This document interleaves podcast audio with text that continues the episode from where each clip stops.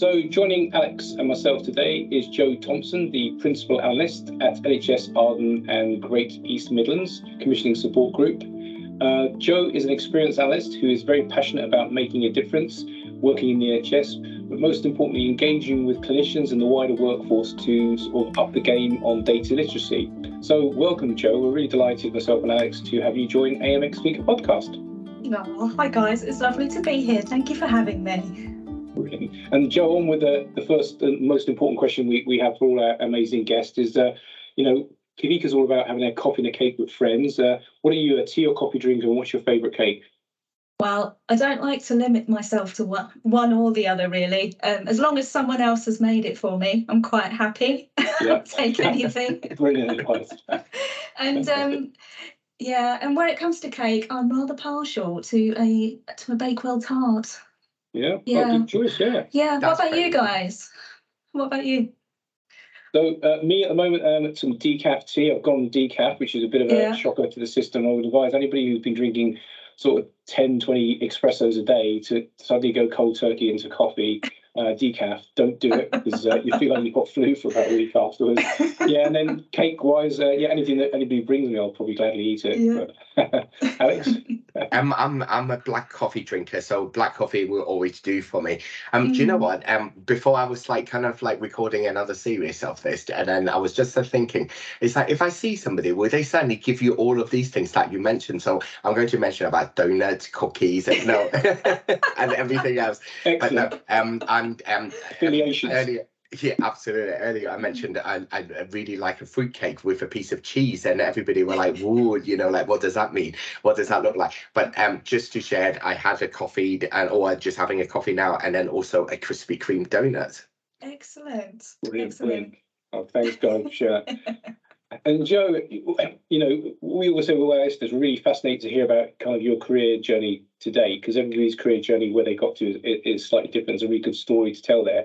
Would you be able to share with us and our listeners, uh, you know, your journey today and any sort of key advices and things you've picked up along the way? Really, really interested to hear.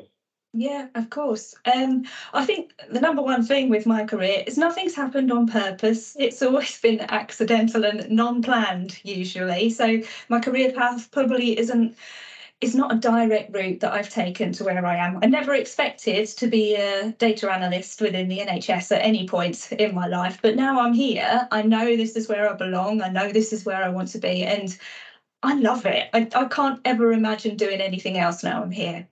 But the route was uh, quite convoluted. So I started off wanting to be a music producer.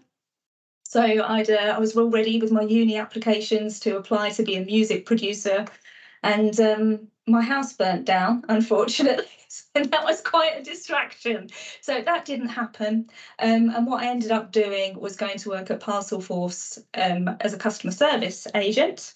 Um, and then from there, I went on to sales for Parcelforce, became a deputy manager, and literally within a week of being appointed as deputy manager, our actual manager had a very serious accident and was out of action for about a year. So at age 20, I found myself managing a team of 30 to 40 people with no experience and um, no one to really help out. So, but it was good fun. I didn't really realise at the time how big the task was that I was doing. I just kind of got on with it. And it's only when I look back and I think, what and how on earth did that situation come about and how did I get through it? Um, but no, it was good. But that time it gave me space because at Parcelforce, I, I was very aware that I wasn't contributing anything. I was just helping to move parcels and make someone very, very rich at the top of the chain. And it I wasn't fulfilled. So I knew at that point I wanted to do health, but didn't know what. So I went to uni to study herbal medicine. Um, unfortunately, that got put an end to because my stepfather became ill, and um, so I left university to help my mum nurse him until he died.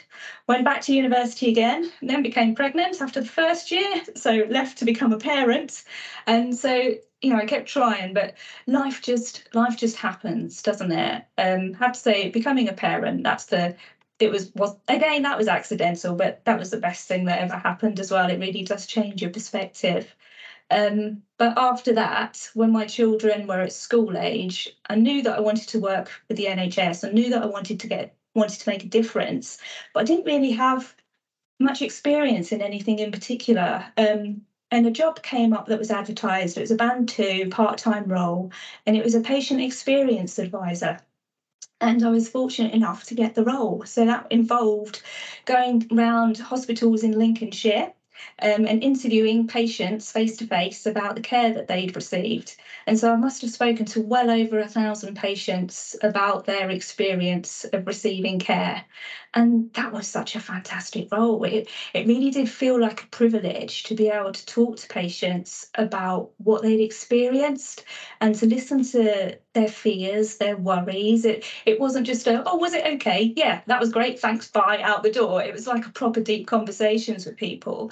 And from that, we were we were really able to identify how they felt about the care, what we did right, what we did wrong. And what was really eye opening for me on that was I think of all the thousands of people I spoke to, I can count on one hand, probably on two or three fingers of one hand, how many people actually mentioned the medical care they received. It was all about how we made people feel. And that's what made the biggest difference to people, which was interesting. Um, yeah, it was. Um, but what we were collecting, so obviously we were collecting lots of um, lots of data, quantitative and qualitative. I always struggle saying those words, but we weren't really doing anything with it other than adding it up and producing a score. So I kind of developed a system where we could categorize comments and log them. So, well, I hadn't really done anything with spreadsheets, but I started using Excel and everything was categorized. So you could easily tell at this ward, these were the themes that were popping out. Um, and that also really helped the wards to engage because everyone was like, oh, friends and family test, we can't be bothered, we're busy enough. But when they were seeing, oh, actually, this person who's in this bed always experiences the same problem because we've got an issue with a draft in the window, or there's something that's happening with this member of staff that isn't quite right. We can address this. It enabled people to see how they could make patients' experiences better. Um, whether that was how patients were interacted with or whether it was what the facilities were like. And then it was, you know, pushing to make the right changes. And um, there were some really interesting challenges that came up. Really learned how to use my influence with that one. if you ever tried to get some hospital estates guys to do something, it's um it's quite a task, um, but good fun. And also, I think that enabled me to make some really fantastic relationships in unusual places. So everyone in the hospital I knew from porters, estates, the consultants, everybody, and it was just so it was just such a lovely lovely role to have. Um, but yeah so that kind of gave me a love of data really because I've learned firsthand the power of it what you can do and how you can make people's lives better. Um, from there what happened after that? Yeah that role although it was fantastic there was never any um, funding. It was always on a rolling term basis and being a single parent um, I needed something permanent. So I then moved to a PACS team, Picture Archive and Communications team, so IT support for X-ray. Um, that was again an eye opener. So I had a more of an experience to the back end of data. I spent a lot of time in server rooms, spent a lot of time with IT equipment, supporting people with IT issues. Um, so that again was really good experience. And I didn't realise at the time that was giving me data experience, but it was. Um, and then from there, um, I was kind of forced into a situation where I had to quit that role due to personal circumstances. And I became an analytics assistant in Lincolnshire at, Link- at the Community Trust. And so I moved there on a band three, and then somehow I worked myself up there um, to become the team leader for the information team. Had some fantastic experience with RCHS, and now just last year I've moved to CSU. So that's my long career path for it. Oh, thank you. No, thank you, Jo, for sharing. It's fascinating. It, just shows the power of, you know, of kind of all those different roles you have. You know, the importance of the, the patient experience post, which you, know, you mentioned engaging with all those many patients, hearing about yeah. their experience, their feelings, the power of that.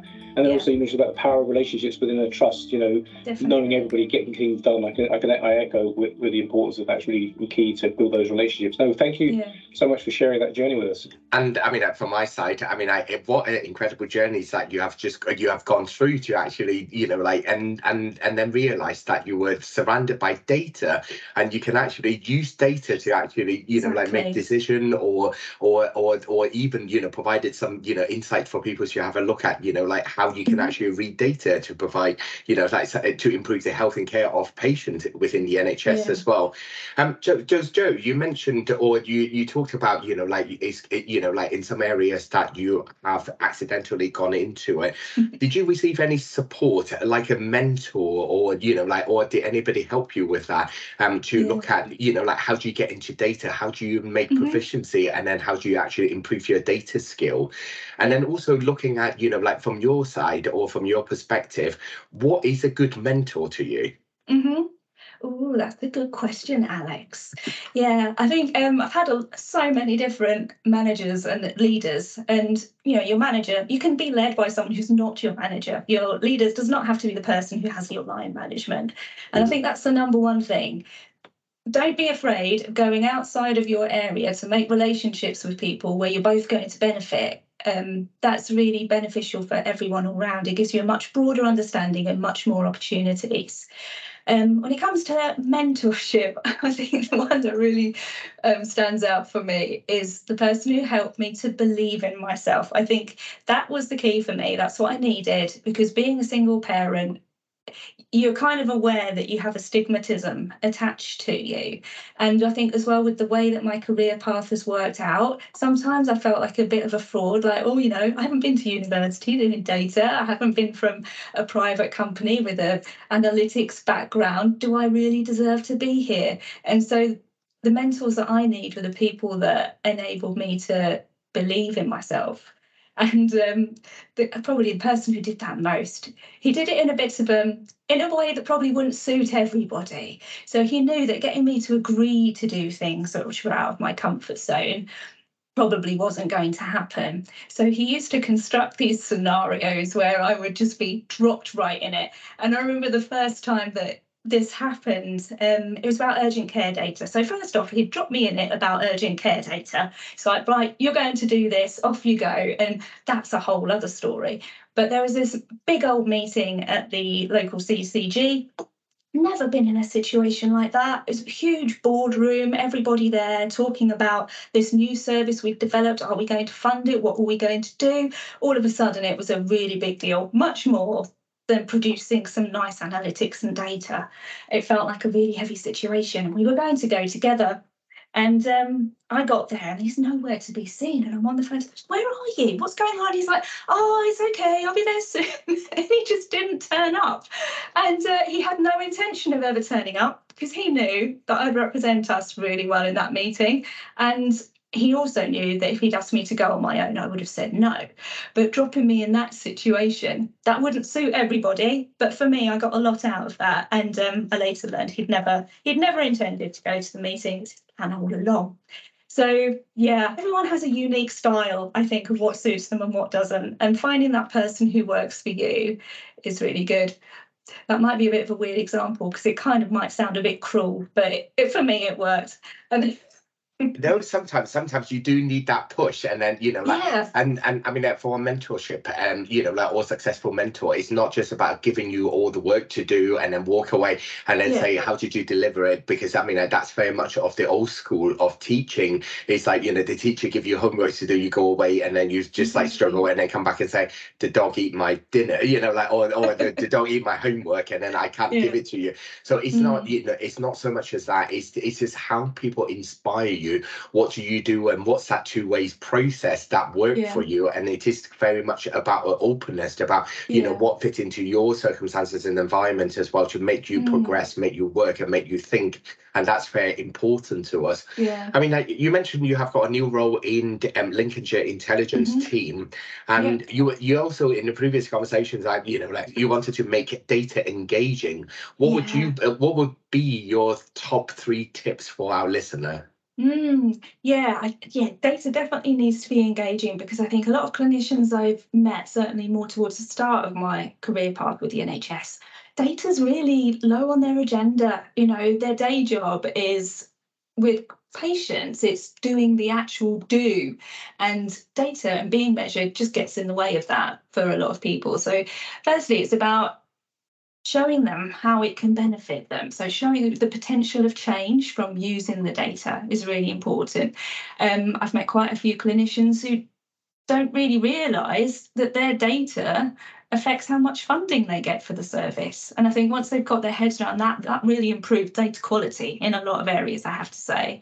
Um, but yeah, what were my tops? I think discussing what that person needs and not just listening to the words that they've said. What are they trying to prove? You've got, you've got to dig deeper, haven't you? So really understand the question. What are they trying to achieve? Are they just trying to measure KPIs? Are they trying to impact change? What is it? So it's really about understanding and not being afraid to ask questions that might make you look a bit bit like a wally sometimes might make you look like you don't understand so don't be afraid to be vulnerable and expose yourself in that respect because the more you can learn the better the more the better it's going to be. Um, also know who you're pitching to. Don't overcomplicate it. Don't oversimplify it. You've really got to be aware of that. Um, for me network is a big thing. So i've always said that i'm not good at what I do because I've got fantastic analytical skills. I'm good at what I do because I have a fantastic network around me where I can go, whatever happens, there's someone who I can go to for advice. So make your network as good as you can, get feedback, be prepared to admit that you're wrong sometimes. Um, you know and doesn't that's not just within your organization it's it's wider than that as well always go to people for ideas um what else have we got um I find as well relating the data to patients is really important. I think there's so many scenarios we've probably all been in where you're in a meeting situation, your data's being spoken about, and not a single person will mention patients. It's all about finance, it's all about numbers. And I think relating it back to patients is always good. It keeps people keeps people's minds in the right area, reminds everyone why we're here and what a privileged position we're in to be able to influence health and outcomes for patients. You know, so it's a real important thing, and just bringing things back to that um, is is good. I also like being daft. That really helps. I find, especially with clinicians who are a bit scared of data. So I'll find out things they like. Um, so, for instance, we had a clinician whose favourite thing was the film Jaws. So I found some graphics that were based around sharks and I put those into his reports and he loved them. It made the data it, it made it relatable for him. It was less intimidating because it was fun. Um, things like working with the heart failure team as well. They love they love hearts, so don't be afraid to be daft. They've got hearts in their dashboards and they love it because it's relatable to them. That was a bit harder with the continence team, obviously, a bit contentious with that with what they wanted to be included. Not everyone liked it, but um, yeah, it's don't don't be afraid to have some personality in your data because it, it, if you're authentic, um, people can relate to you, and if they relate to you, they will relate to the data that you're giving them. I think. I love that. I love that piece about and the personality. I think it's so so so important that it comes through. And, and Jo, as well, you know, talking about the big, the wider challenge we have about trying to improve data literacy across the NHS. Well, mm. you know, how, how, did you get buy-in, you know, from clinicians who we know are all busy, and I mean, apart from putting some good icons on there and yeah. the charts and getting them on board, you know, what can our listeners do to get buy-in these busy individuals? How did you, how did you go about doing that? Um, I well, when I think back to my first breakthrough in that field was with urgent care. I remember the first meeting I went to with the team. I was completely viewed with an eye of suspicion. Why is this person from the corporate world with us? You know, what's going on? They're here to catch us out. Um, and it was, it there was this kind of atmosphere where it felt as though the corporate person had been sent along to monitor them and hit them with a stick. And I think it was working through that. And once they'd realised that I was there for the same reasons as them about good patient care and to help them deliver the best patient care possible, that was when things all changed. So it was about the representation. It was about not being afraid to talk to people, always going to their team meetings, understanding the pressures that they're under, being compassionate towards them, always looking at both sides. So you've got this metric you're not doing so well on.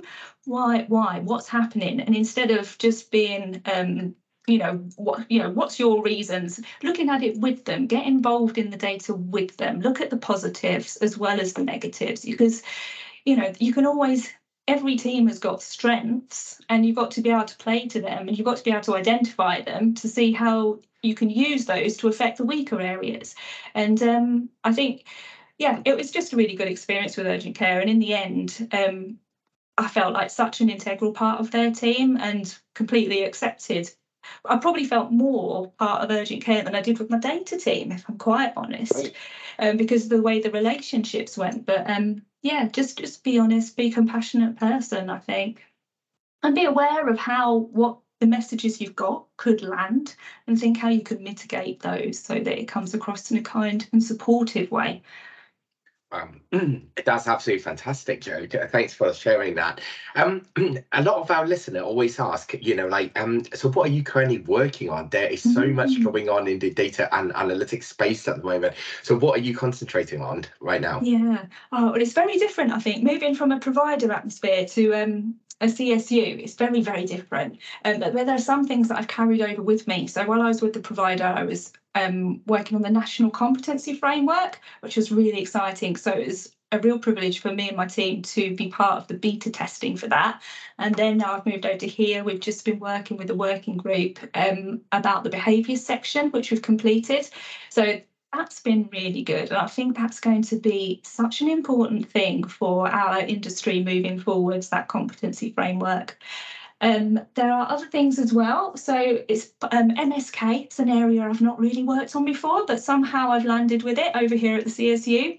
Um, so that's a whole new world for me to get into. So we're looking at pathways for MSK. How we how can we speed things up? How can we keep more patients within our area and not send them out of county for their operations? Um, that's been really interesting to look at.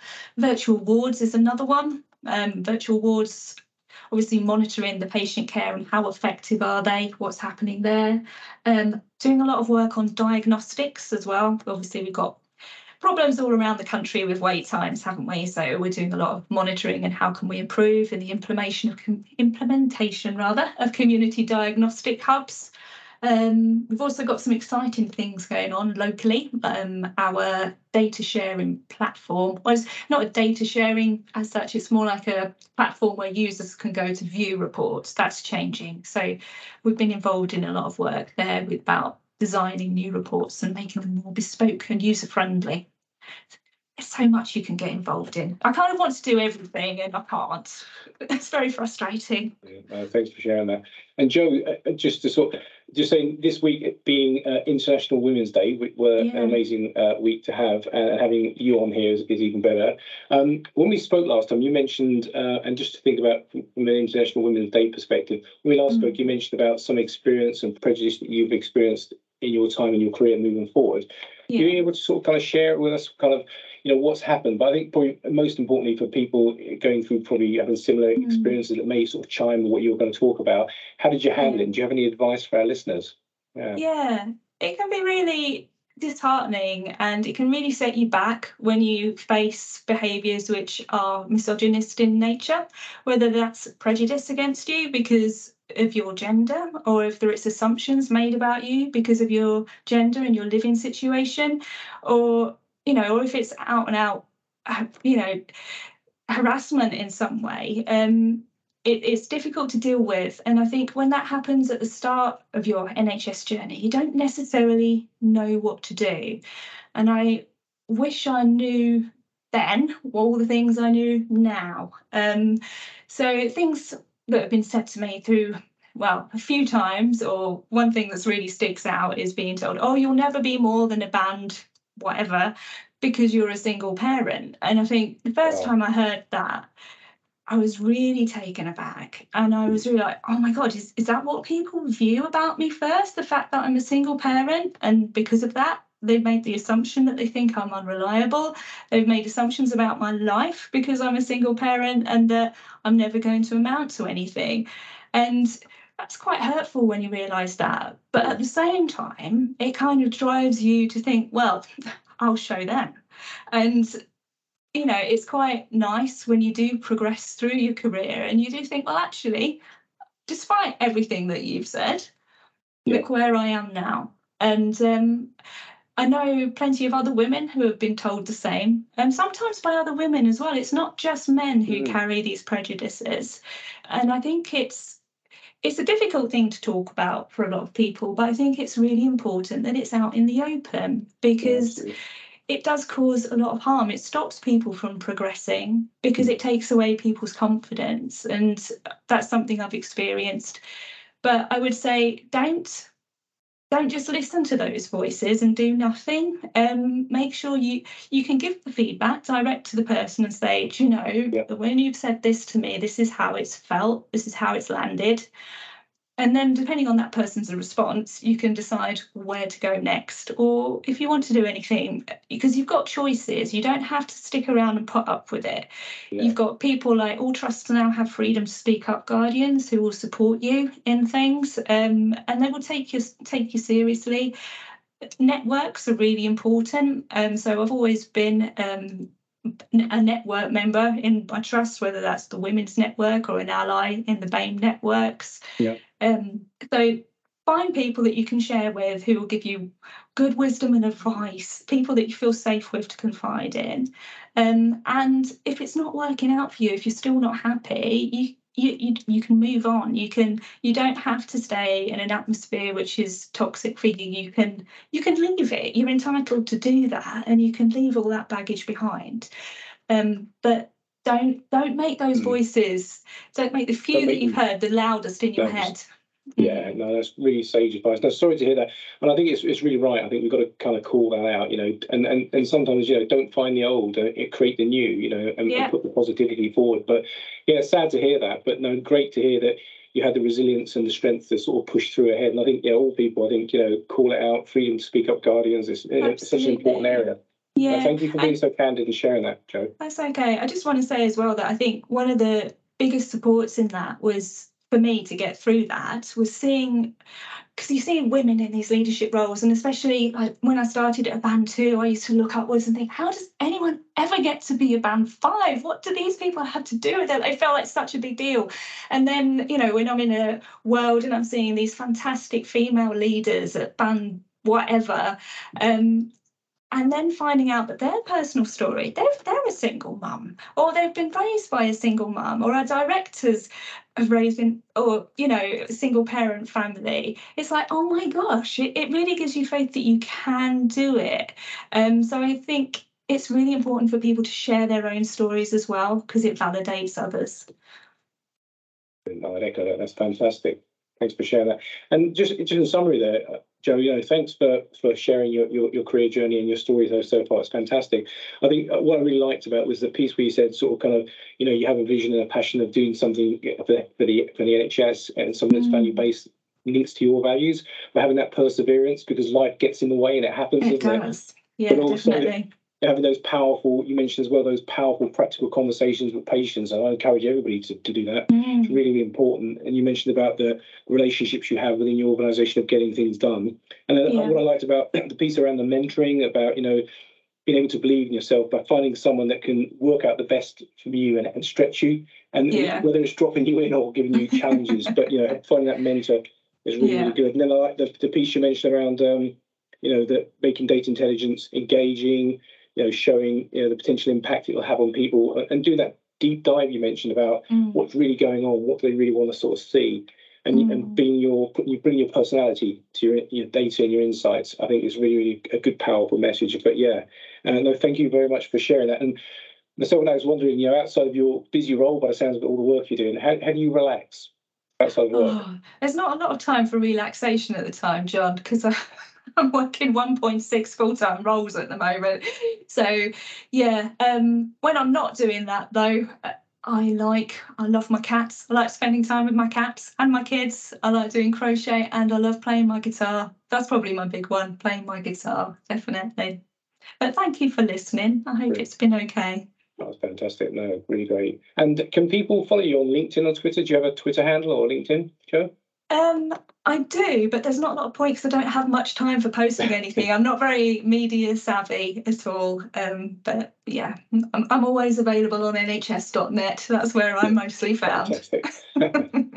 I think a lot of us are feeling that kind of very similar with a lot of work coming in, and then you know, like Yeah. where's the time to do it? But um, I mean, I, again, for myself, thanks for sharing your experience as a single mom working in data. And there is a lot of scope, and there is a lot of opportunity at the moment. And I think it's like, what do I want to do, or what do I want to do? How do I want to focus some of the time in there? And then Yeah. it just uh, it's, it's almost like a changing landscape uh, you know like often uh, you know like and again you know from your side it's a patient facing you know like um occupation or you know like or organization as well and that gives you a lot of opportunities to do something kind of slightly more creative talking to them in you know in different way and personalizing them to which is you know like do it, it is it's giving that opportunity for you So thank you, and thanks for, for being so inspiring. It's really great to hear your story. Thank you.